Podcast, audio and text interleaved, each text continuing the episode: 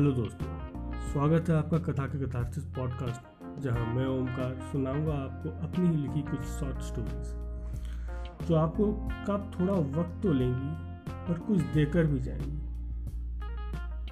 ज्ञान, या चेतना, ये सब देने की मेरी हैसियत तो नहीं है। मगर मैं आपको एंटरटेन करने की भरपूर कोशिश करूँगा, जिसे आजकल की आप जवान में मनोरंजन भी कहते हैं। वैसे इस देश में लोग पॉलिटिक्स देखते हैं एंटरटेनमेंट होने के लिए।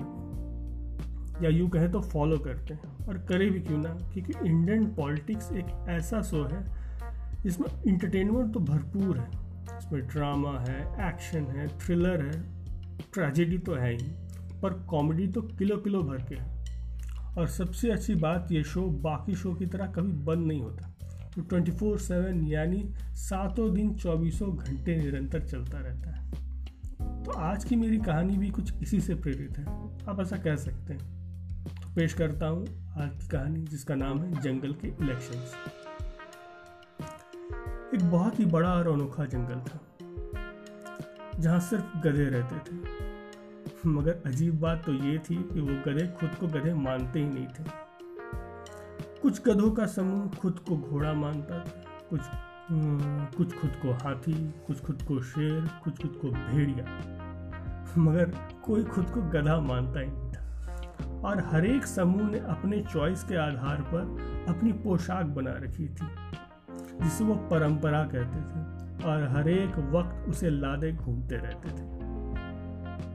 मगर एक बात तो थी उस जंगल की, जो उसे खास बनाती थी, और हर एक जंगल का गधा उसे बड़ी सेखी बघार के दूसरे जंगल वालों को सुनाता था कि भाई हमारे यहाँ तो डेमोक्रेसी है, यानी प्रजातंत्र। हमारे जंगल का कोई राजा नहीं, हम सभी राजा हैं यहाँ पे। ये तो बड़ी अच्छी बात थी। मगर जंगल की कुछ परेशानियाँ भी थी। जंगल में एक परेशानी थी, उस जंगल के पेड़ बहुत बड़े थे, जिससे धूप उसके नीचे नहीं आ पाती थी। इस कारण जंगल में काफ़ी अंधेरा और हमेशा ठंड का मौसम बना रहता था। जिससे जंगली जानवर यानी खास करके गधे बहुत ही परेशान रहते थे। मगर वो जंगल में दो पार्टियाँ थी, जिसे आप लोग बाई इलेक्शंस भी कह सकते थे, और उनके कुछ नियम थे कि हर एक इलेक्शन से पहले वो लोग मिलके एक सभा बनाते थे, जिसमें जंगल की समस्याओं का निपटारण कैसे किया जाए, सब सर्वमति से वो गधे ही डिसाइड करते थे। और जो उन समस्याओं का सही निपटारा और जल्दी तरीके से करे चुनती थी। तो भाई इलेक्शंस की घोषणा होगी क्योंकि पहले वाले कार्यकाल में खत्म हो गया था। तो एक सभा बैठाई गई, जिसमें जंगल में ठंड, धूप और रोशनी की समस्या का निपटारा करने के लिए कहा गया। तो सब किसी एक पक्ष ने कहा कि ये सारे फसाद की जड़, ये बड़े पेड़ हैं, पत्ते बड़े ऊपर लगते हैं, खाने को मिलते नहीं। धूप ये अलग रोग लेती है, जिससे रोशनी और ठंड का माहौल हमेशा बना रहता है। सभी गधों ने इस पे हामी भरी हाँ भाई, ये पेड़ ही सारे जड़ हैं। तो इस तरह से सर्वसम्मति से ये फैसला हुआ कि पेड़ सारी मुसीबतों की जड़ है। अब पार्टियों से पूछा गया कि आप इन समस्याओं का निपटारा कैसे करेंगे? तो एक पार्टी जो खुद को गधा, घोड़ा समझती थी थी तो गधी, गधों की पार्टी मगर उन्होंने प्रस्ताव रखा कि हम एक एक करके बड़े बड़े पेड़ काट देंगे।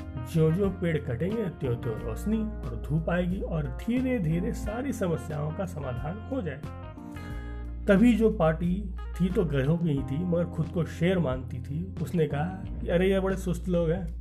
आज जंगल की हालत इन्हीं लोगों की वजह से तो है। इन्हीं लोगों का तो किया धरा है ये सब?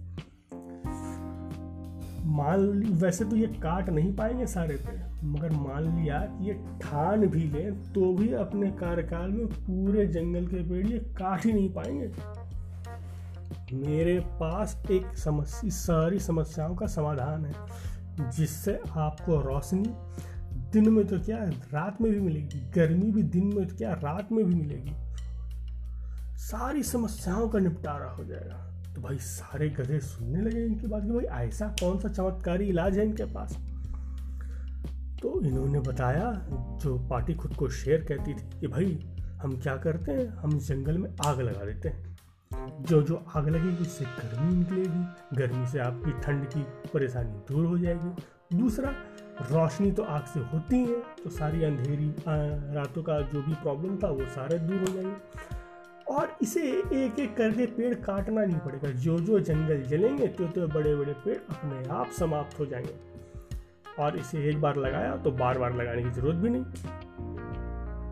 सभी गधों ने भाई सर्म सम्मति से इसी प्रस्ताव को चुना। तो शेर पार्टी जीत गई और फिर जंगल में आग लगाई गई। धीरे धीरे जंगल जलते रहे और उसकी तपिश से गधे मरते रहे। जंग, और जंगल भी घटता रहा। मगर जंगल बड़ा था दोस्तों। पूरी तरह से जल नहीं पाया। उनके कार्यकाल में तो बिल्कुल नहीं। अब सुना है वहाँ फिर से इलेक्शन से। और समस्या भी वही है, समाधान भी वही है कि जंगल में फिर से आग लगाई जाएगी। और बड़ी अजीब बात तो यह है कि गधों ने फिर से उसी शेर पार्टी को चुन लिया है। तो आगे उनका भला ही भगवान ही मालिक है। कथा का सारसिस ये था दोस्तों कि जंग, गधे खुद ही जिम्मेदार थे अपने जंगल को बर्बाद करने को, क्योंकि उन्होंने हामी भरी कि हाँ यही समस्याओं का निवारण कर सकती है।